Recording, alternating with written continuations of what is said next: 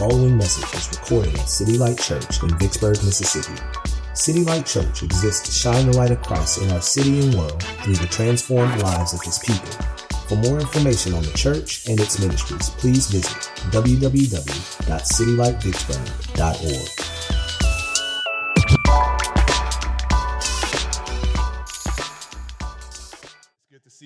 guys. It has been an eventful week for Vicksburg, hasn't it? We are on the back end of, of Water Crisis 2017. People are starting to get water again, all right? Um, some homes are still struggling to get water, but we are, we are getting to the point of full service of water to this community. And let me tell you, I have never thought about water like I have this week. Um, I have never thanked God for water like I have this week. I have never thanked God for a hot shower like I thank God this week. It's, it's amazing how some of the smallest things, you know, so they, they, they, they, they, they can be overlooked and dismissed and discounted. And it's easy for us to po- poke our finger up at God when, when things aren't going right. And it's easy to poke our finger at God when we, you know, when our car breaks down or something like that, or we have like some weird thing happening at the house. But man, ain't it good to just have water? Period, right? You know, all the other things, yeah, that's, that's cool. But man, listen, you can have cars, clothes, lights, electricity, you can have all of that. Son, if you ain't got water, it's gonna be trouble. And so, bless God for just having water. So, it's interesting that one of the things we're going to talk about today, or the thing that we're going to talk about today, is our fifth value of this church. It's the value of emptying empowerment. And the reason I say it's interesting is because we have a slew of things going on in our church life right now. A slew of things going on in our church life. Next week, for example, we got adopted classes at Vicksburg uh, Intermediate and Warren Central Intermediate. They're, they're, they're having their end of the year party, and we're, and we're probably going to end up participating in it and serving our, serving our adopted classes. And by the way, if you want to give a donation to that, you can go to citylightvicksburg.org slash give and just, you can put in there a donation that, hey, I want to give to the, uh, to the kids' end of the year party. Or you can see Tracy Smith um, who's the liaison for our Warren Central Intermediate classroom. I'm not sure about our Vicksburg because we were talking about it and then the water thing happened. So I think we still got to figure out what, Ms. Cransfield is doing um, now that the water thing has happened. But we're going to have a, um, a great party Tuesday at Warren Central Intermediate. That's one thing that's going on. Um, we got, in the first week of June, we got a couple of summer camps that are kicking off. We got WinShape uh, summer camp that's kicking off, and it's going to be a five day camp, and it's an athletic camp, and all kinds of archery and different sports are going to be taught, and it's going to be hot, and kids are going to be burning up and hopefully not passing out. We'll be trying to give out as much water as we can, but you can volunteer for that. If you, if you want to volunteer for that, you can go to our webpage, and, or you can go um, and talk to Marvin Brown, who's uh, serving as our liaison. He's back there, and you can join up with that. We got another summer camp that's kicking off. Central Mississippi Prevention Services is kicking off their six month, I mean, not six months, woo, that, that would be bad for Mr. Joe. Six week long summer camp, and that is kicking off in the same week as that one week long WinShape camp. And you can volunteer in a myriad of different ways. If you just want to jump in during a couple of, a couple of lunch breaks, or you just want to stop by and, and, and, and speak to the kids about vocation, there's all sorts of different ways that you can uh, plug in, and you can talk to Mr. Joe about that. We're gonna, well, not we place, but we're going to place baby bottles at the Connect desk today on the way out. Unfortunately, we won't be placing them too quick because they're sitting in my truck. But we're going to place baby bottles at some point at the Connect desk today. And the reason we're placing baby bottles at the Connect desk is because CPC, Center for Pregnancy Choices, is actually conducting one of their big fundraisers um, in, within the month of May and June to raise funds for their support of young parents in our community or parents that are wrestling with abortion or parents that just need help. And, and they're kicking off that fundraiser, and we want to plug in so you can take one of those baby bottles home with you, throw in loose change from, uh, from this week all the way until the week of Father's Day, and then we're going to collect those baby bottles back and then take those back to the CPC. And so that way they can provide prospective parents hope where there appears to be no hope. They can supply them with resources to care for newborn children. They can provide training and counseling and mentoring to, to, to help these parents, these young parents for the most part, become great parents. And all of that is to say nothing about the slideshow that you're looking at right now, where there is all kinds of water on pictures, right? We literally gave out 700 cases of water in two days. Between Friday and Saturday, 700 cases of water was shipped out of this building. It was insane. What does all that mean? What's, what's the significance of that? Well, it just so happens that all of this stuff is happening on the same week that I'm preaching to y'all about emptying empowerment. And emptying empowerment, it's almost like I don't really have to preach the sermon. That's what it is. Everything that you've heard, everything that you uh, that I've just read down the list of, the thing, the pictures that you're seeing, this is what emptying empowerment is. Emptying empowerment is a lifestyle of sacrificing power in order to see others empowered. It's not a day, it's not a moment, it's not a time window, it's not a special event where we all rally together and say, let's do this. It is a lifestyle that is lived in which you are sacrificing power for the sake of others. Power is such a such a loose word, so you have to kind of define it. And, and, and so I like to define it with five P's. When I talk about power, I'm talking about the people that you know, I'm talking about the position that you carry in, in your community, in your home, in your job and place of work. I'm talking about the pedagogy that you possess or the, the teaching, the education that you possess that you can give and share with other people.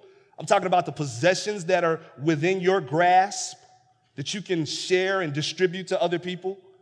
And then I'm talking about your privilege, whatever your privilege is two parent home, well educated home, black family, well off, white family, well off. I'm talking about all sorts and shapes and sizes of privileges that you can take advantage of. For example, the privilege of running water. We don't even think twice about it, do we? And there are millions of people in this world who do not have the privilege of the simplicity of running water. It's a privilege a privilege that we most often ignore. So when I talk about power, I'm talking about all of those different things. How are you leveraging these things that God has given you, right? It's not yours. It was given to you by grace from God. How are you leveraging these things for the sake of others and for the empowerment and the good of others? That's what it means. And you can find it right here in Philippians chapter 2. Philippians chapter 2 is about emptying empowerment. Matter of fact, it, Philippians chapter 2 actually starts in chapter 1, right?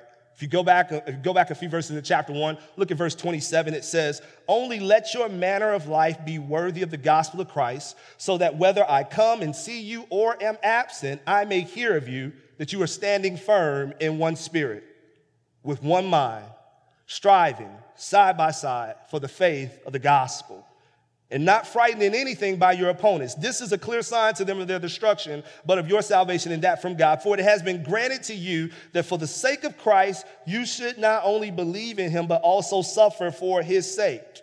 Engaged in the same conflict that you saw I had and now hear that I still have.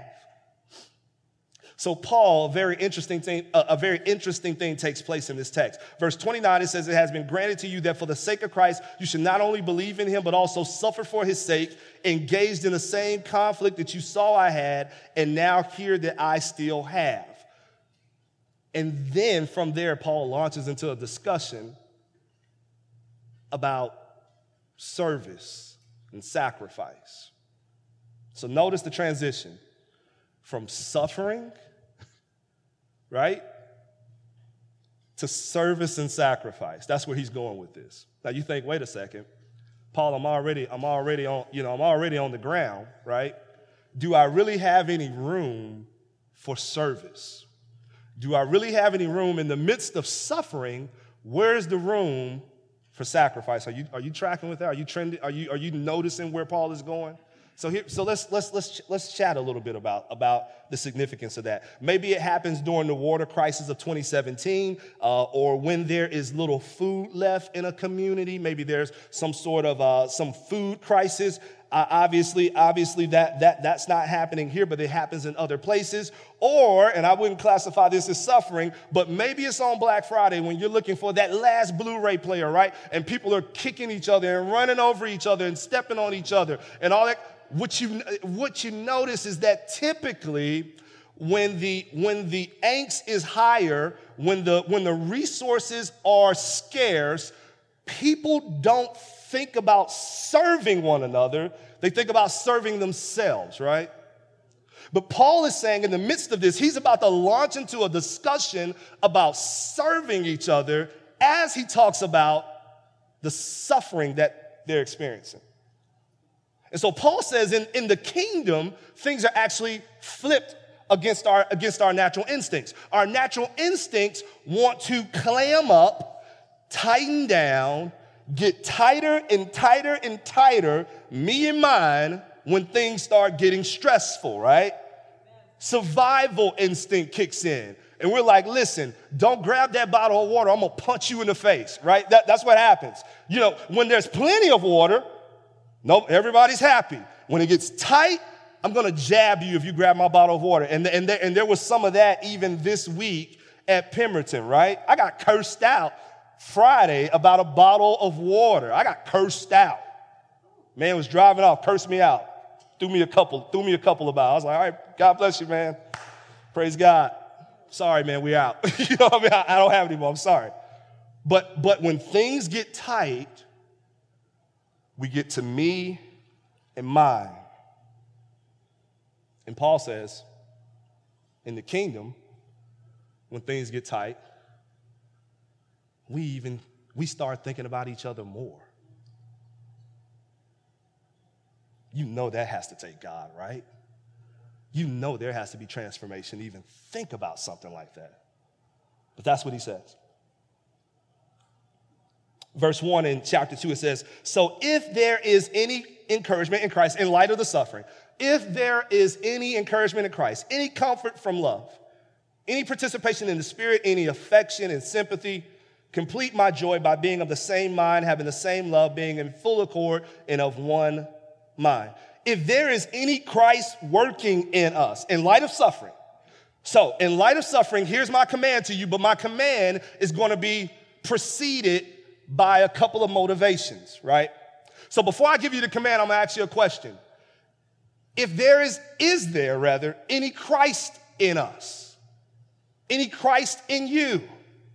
And if there is any Christ in you, then is there in fact love that proceeds from being in Christ and known by Christ?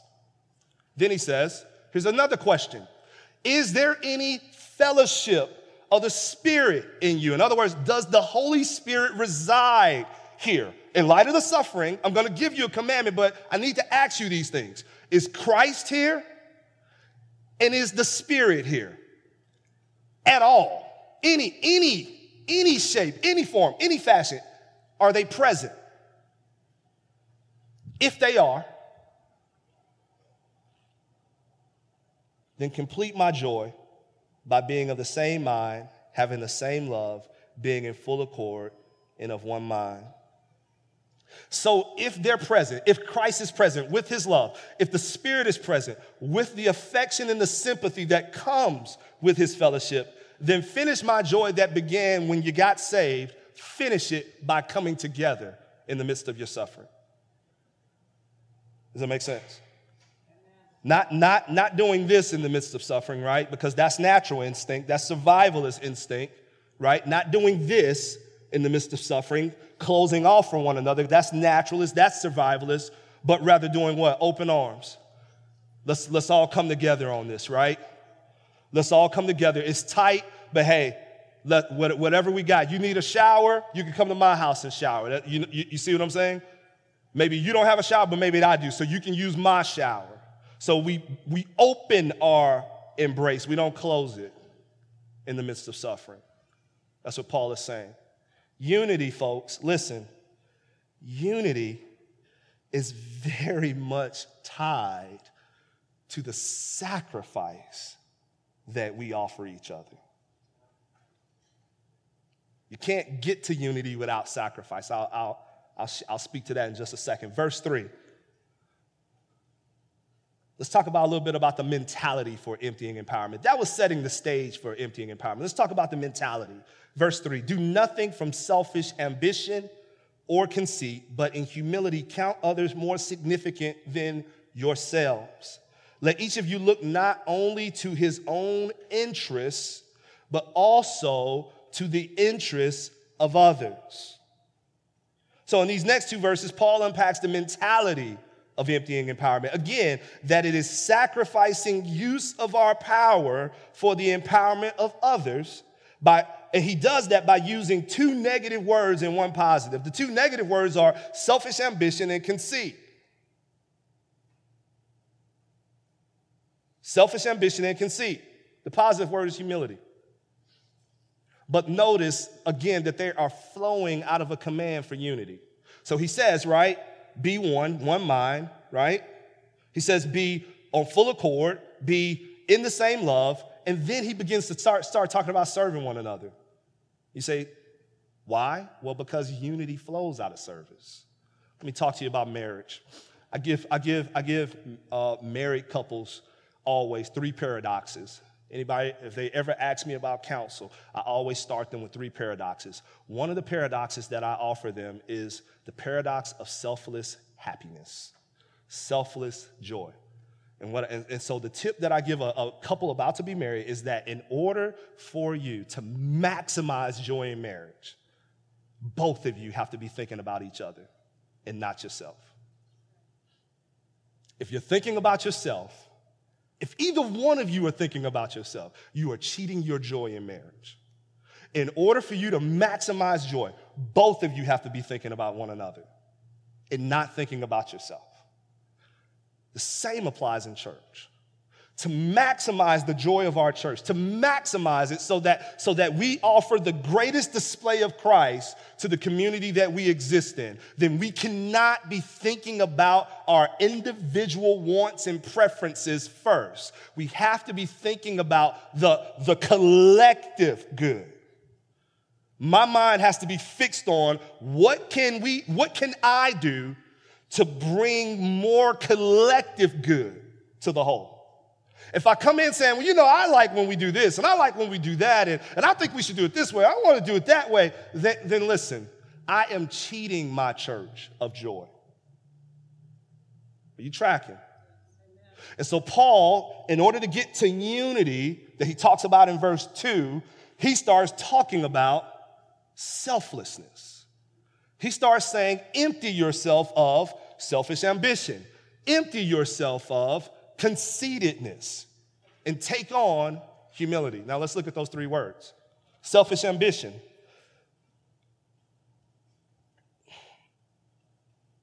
Let me just say this first. To do nothing out of vain conceit and selfish motive highlights just how unappealing those attributes are to God. He says, don't do anything. In other words, don't even do good things with selfish ambition. Don't even do good things with conceitedness. It shows you how unappealing they are. There's no time, there's no moment in life where selfish ambition and, and conceitedness are good ways to accomplish tasks. They're not even good ways to serve, even though oftentimes we serve in that manner. James even says in, in, in verse in chapter 3, verse 16, of, of, of the, of the uh, epistle of James. For where jealousy and selfish ambition exists, there will be disorder in every vile practice. Where jealousy and selfish ambition exist, chaos ensues. Even if the jealousy and selfish ambition is in the midst of what we would consider good deeds. If the jealousy and selfish ambition is lying in the heart of the person accomplishing those good deeds, then there is still chaos on the fringes. Do you understand? So, what is selfish ambition? It is living life like it is a race to the top, and there's only one spot mine. It's an increasing passion to be number one that stains your actions and stains your, pat, your and poisons rather your attitude towards others. It doesn't matter if it's a good thing or bad thing. It really does not matter. If it's done consciously or if it's done unconsciously, it really does not matter. If it's done with a purpose of simply being greater than others, it will always breed division and always breed sin. Now, notice I did not say that it is not done with the purpose of being great. There's nothing wrong with pursuing greatness. What's wrong is pursuing greatness at the cost of other people. If you pursue greatness at, at, at the expense of seeing people elevated, then there's nothing wrong with the greatness that you pursue. Most of us don't pursue greatness that way. Most of us pursue greatness at the cost of others. And whatever we have to rob, whatever we have to break, whatever we have to take, whatever, whatever, whatever letdowns other people in our lives have to experience in order for me to be number one, then so be it. Does that make sense? It's almost like we're the football team that if a guy breaks his leg, say, oh well, you know, it's good for me, right? Good for me. He broke his leg, so I get, I get, I get, I get the spot, right? Or, or, or, or the other team, you know, quarterback is out for the season. You know, everybody, everybody's like, oh, well, you know, he's out for the season. That's good for us. Now we can win. And that's how we do life sometimes with one another. We look for moments and opportunities and slip ups from others, and we say, well, great, that means I can get that spot now. That's selfish ambition. That's not the way greatness is to be pursued. There's a significant difference between a desire to be great for the sake of others and being great at the cost of others. You understand that? One brings those around them up with their greatness. They're elevated. As, as, as this person is elevated, others around them are elevated. They benefit or they, and they're served. But the other uses people and steps on them as they rise to their place of greatness. Let me tell you, let me tell you how you know you're walking in selfish ambition. Let me give you a couple of ways. One, you're walking in selfish ambition. Let me get a drink of water. My mouth is dry. It's probably because water's been crazy this week, but you know. You lose passion to serve if it's not your idea. One point. You lose passion to serve if it's not your idea. Let me give you another one. You lose passion to serve if you're not leading it. Right? You're all gung ho until somebody tells you that you're not the one that's going to lead it. Then all of a sudden you're like, yeah, I guess I'll go. you know? What kind, what, kind of, what kind of ambition is that? That's selfish ambition. You, you lose passion to serve if no one is giving you credit for your service. You lose passion to serve if you're not serving exactly where you think you should be serving in the midst of what you're doing. Right? You, you wanted that, you wanted that spot, and you, and you got to take this spot. Now you don't even want to do it, right? That's selfish ambition. Paul says we can't have that if we're pursuing unity amongst us. But then he talks about empty conceit. Now, now selfish ambition is about making yourself great at the cost of everyone else. Empty conceit is thinking that you're greater than everyone else. You, you, you sense the difference? One is about making yourself great, and one is about, the other is about thinking that you're great. In other words, empty conceit is thinking that you are greater than everyone else when there is really no real grounds for that position. It's not just conceit, but it's empty conceit, it's vain conceit. And either one of these positions lead us to making decisions and taking actions that can even appear good at times, but only end up damaging others and ourselves because they only take into account our best interest. Someone only looking out for themselves will more often than not do more to tear down the collective whole than they will to benefit it. They just don't have a choice. There's no other place to take it. And so Paul says, instead of walking in that manner, walk in this manner, but in humility, verse 3. In humility, count others more significant than yourselves. Let each of you look not only to his own interests, but also to the interests of others. But in humility, count others more significant than you, more important than you, more worthy of attention than you.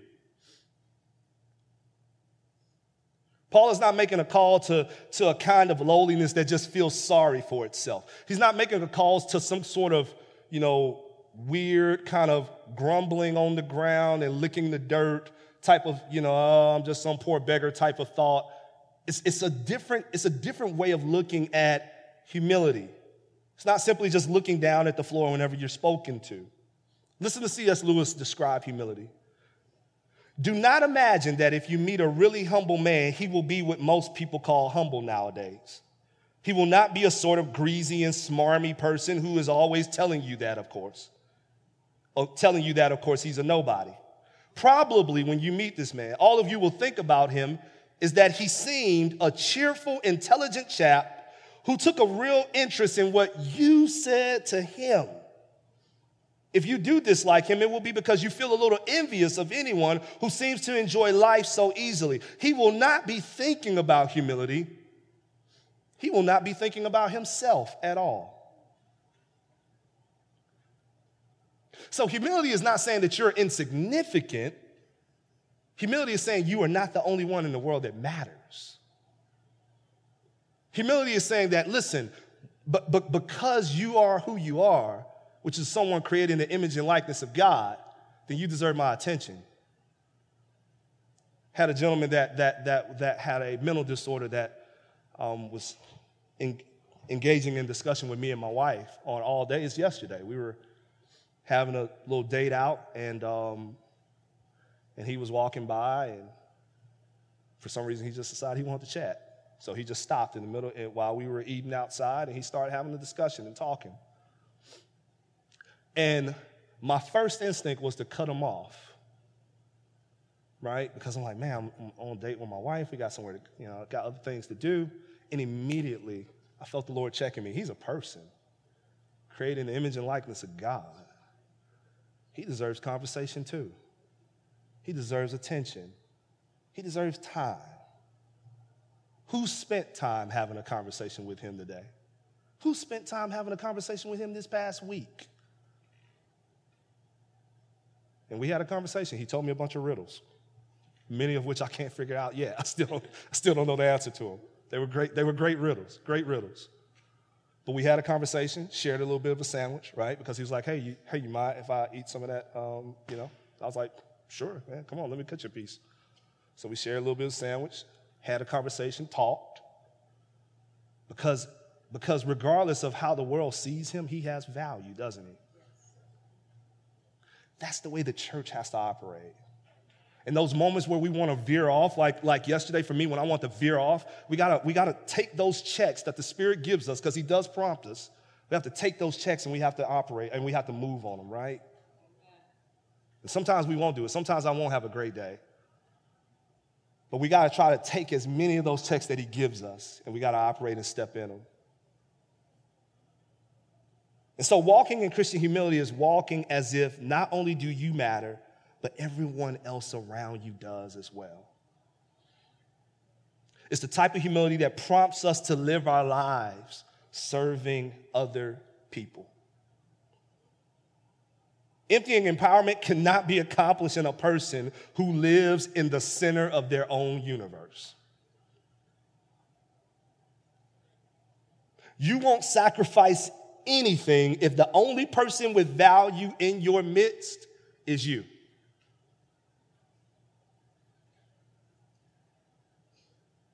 Paul says in verse 4 let each of you not only look not only to his own interests, but also to the interests of others. So the Christian life is one in which we think about ways in which we look to the interests of others. That's the essence of humility. We're, we're thinking about not our own interests, we're thinking about the interests of other people around us. That's what humility looks like. That's the essence of humility. Now let's ask a question why on earth do we even care about humility? Why should we care? Right? Why, why be humble? Humble gets you, humble gets you stomped all the time. Why, why be humble? Well, we'll answer it this way. John Piper said this. He says, Christians walk through life feeling a humble sense that we owe service to people rather than them owing us. Why is that? The answer is that Christ loved us and died for us and forgave us and accepted us and justified us and gave us eternal life and made us heirs of the world when he owed us nothing. He treated us as worthy of his service when we were not worthy of his service. He took thought not only for his own interest, but for ours. He counted us greater than himself. Who is the greater, he said? One who reclines at a table or one who serves? Is it not the one who reclines at a table? But I am among you as the one who serves. End quote. We're humble because we don't have any room to be anything else. We're participants of, of enormous grace. He gave us everything when we offered him nothing in return. How can we be haughty about that? How can we be arrogant about that? How can we be conceited about that? The only thing that should spring forth from that acknowledgement is a heart to serve.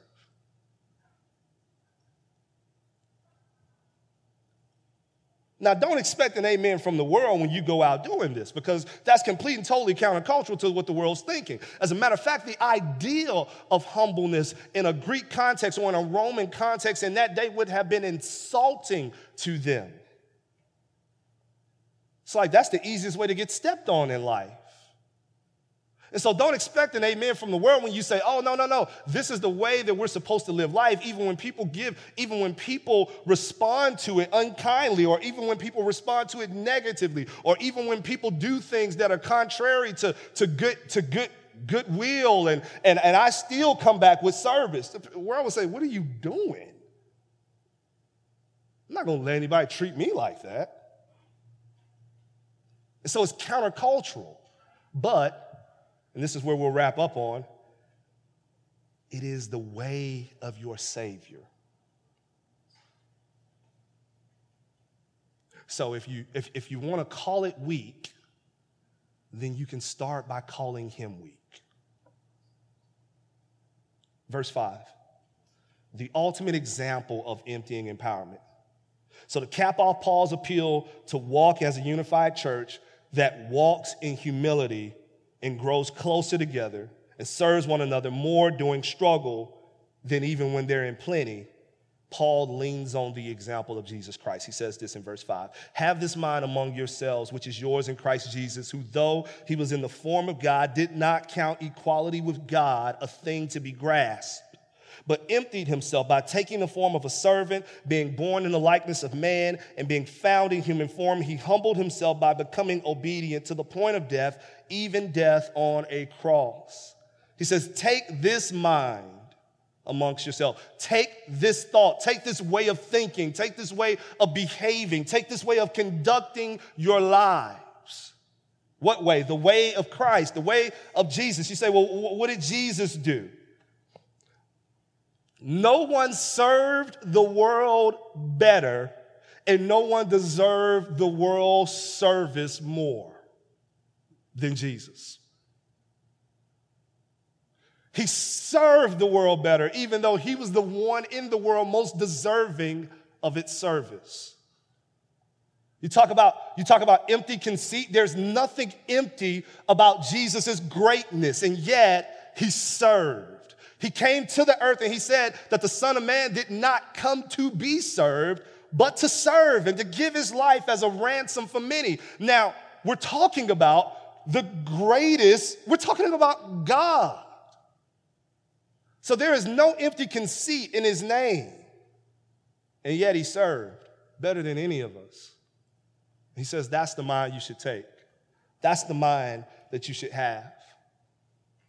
Notice the humility that, that, is, that is found in his, in, his, in his hypostatic union, if you will, his God man, his 100% God and his 100% man. It says in verse in verse 6 who though he was in the form of God did not count equality with God a thing to be grasped he was equal with God but he emptied himself by taking the form of a servant and being found in human form, he humbled himself. And so, in his humanity, he walked in humility, humbling himself all the way to the point of the cross. He was God, but he took the form of a servant. He was the creator, but he came in the form of his creation. That's what it means to serve. That's what it means to be emptied for the good of others, for the sake of others. He obeyed, even, the one, even though he was the one who commanded all obedience and was deserving and entitled to all obedience. The one who was entitled to everything sacrificed all of his rights. And this is the way the economy of the kingdom works. Those who yield the greatest sacrifice receive the greatest rewards. And so, what ends up happening in, in, in, this text, well, rather, even let's let's start back a few. Let's let's let's think about a story in which there's a rich ruler and, and Jesus is talking to this rich ruler, and he says, Matthew 19, verse 23, and Jesus said to his disciples, Truly I say to you, only with difficulty will a rich man enter the kingdom of heaven. Again, I tell you, it is easier for a camel to go through the eye of a needle than for a rich person to enter the kingdom of God. When the disciples heard this, they were greatly astonished and saying, Who then can be saved? But Jesus looked at them and said, With man this is impossible, but with God all things are possible. Then Peter said in reply, See, we have left everything and followed you, what then will we have?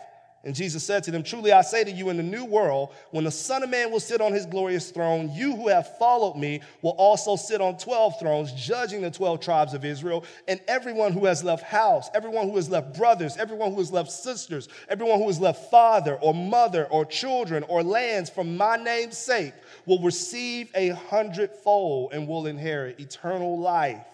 But many who are first, will be last, and the last will be first. That's the economy of the kingdom. The economy of the kingdom is not that you step on whoever you have to step on, that you ignore everyone that you could possibly ignore, that you reject everyone that you could possibly reject, that you take that you take a high and mighty approach to every engagement that you have, and that when you get to heaven you'll get it all. The economy of the kingdom says that that person would be lucky to even make it in. Do you understand? The economy of the kingdom says that it will be the least on earth. The people that, that, that give of themselves and that take the background when it's necessary, that opt out when needed, that take the place of servant, when called upon. That is those people that move to the front of the line in the kingdom. You see it in, you see it in this last verse in, in Philippians 2. Verse 9, so Christ, being that he paid the ultimate sacrifice, being that he served in the ultimate way, being that Christ paid the ultimate price, his glory is what's granted to him. Verse 9 Therefore, God has highly exalted him and bestowed on him the name that is above every name, so, so that the, at the name of Jesus, every knee should bow in heaven and on earth and under the earth, and every tongue confess that Jesus is Lord to the glory of the Father. Therefore, Therefore, what? Because Christ came to earth, emptied himself, took on the form of a servant, became obedient all the way to the cross, hung on the cross for people that did not deserve it. Was not, was, it wasn't because of the merit that we, that we garnered. Hung on a cross, and Paul says, therefore, Therefore, for that reason, God has highly exalted him. He's elevated him bestowed on him the name that is above every name, so that at the name of Jesus Christ, every knee should bow and every tongue confess. It's because he took the low road that he takes the highest seat in the universe. You understand? The economy of the kingdom says that those that are serving are the ones that are first. And those that are more comfortable only being served are the ones in the back.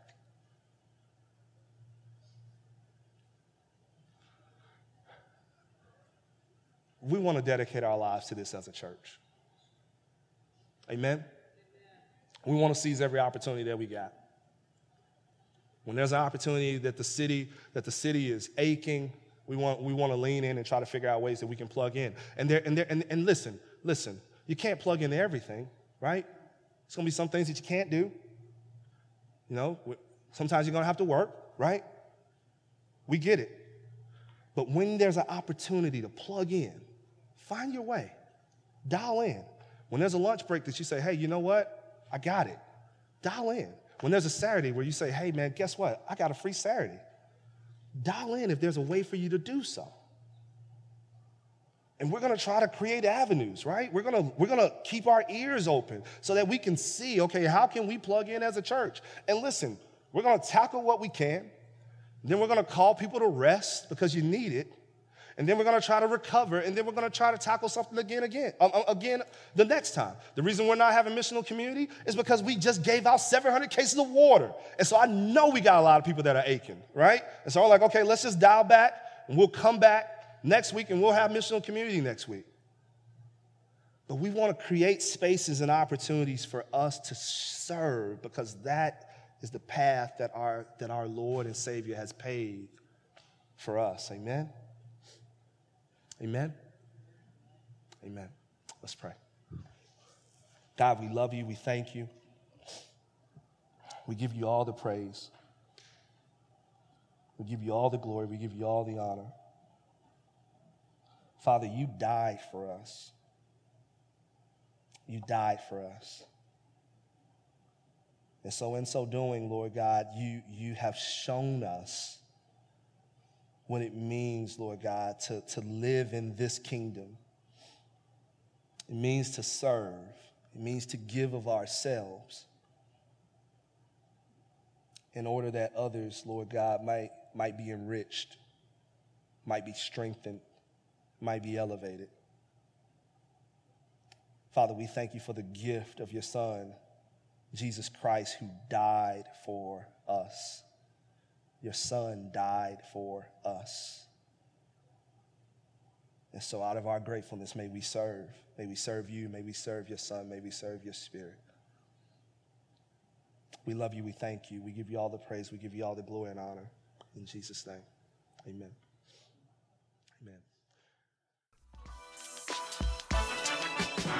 This message was brought to you by the family and friends of City Light Church. For church worship times, directions, support opportunities, or other ministry information, please visit www.citylightvicksburg.org.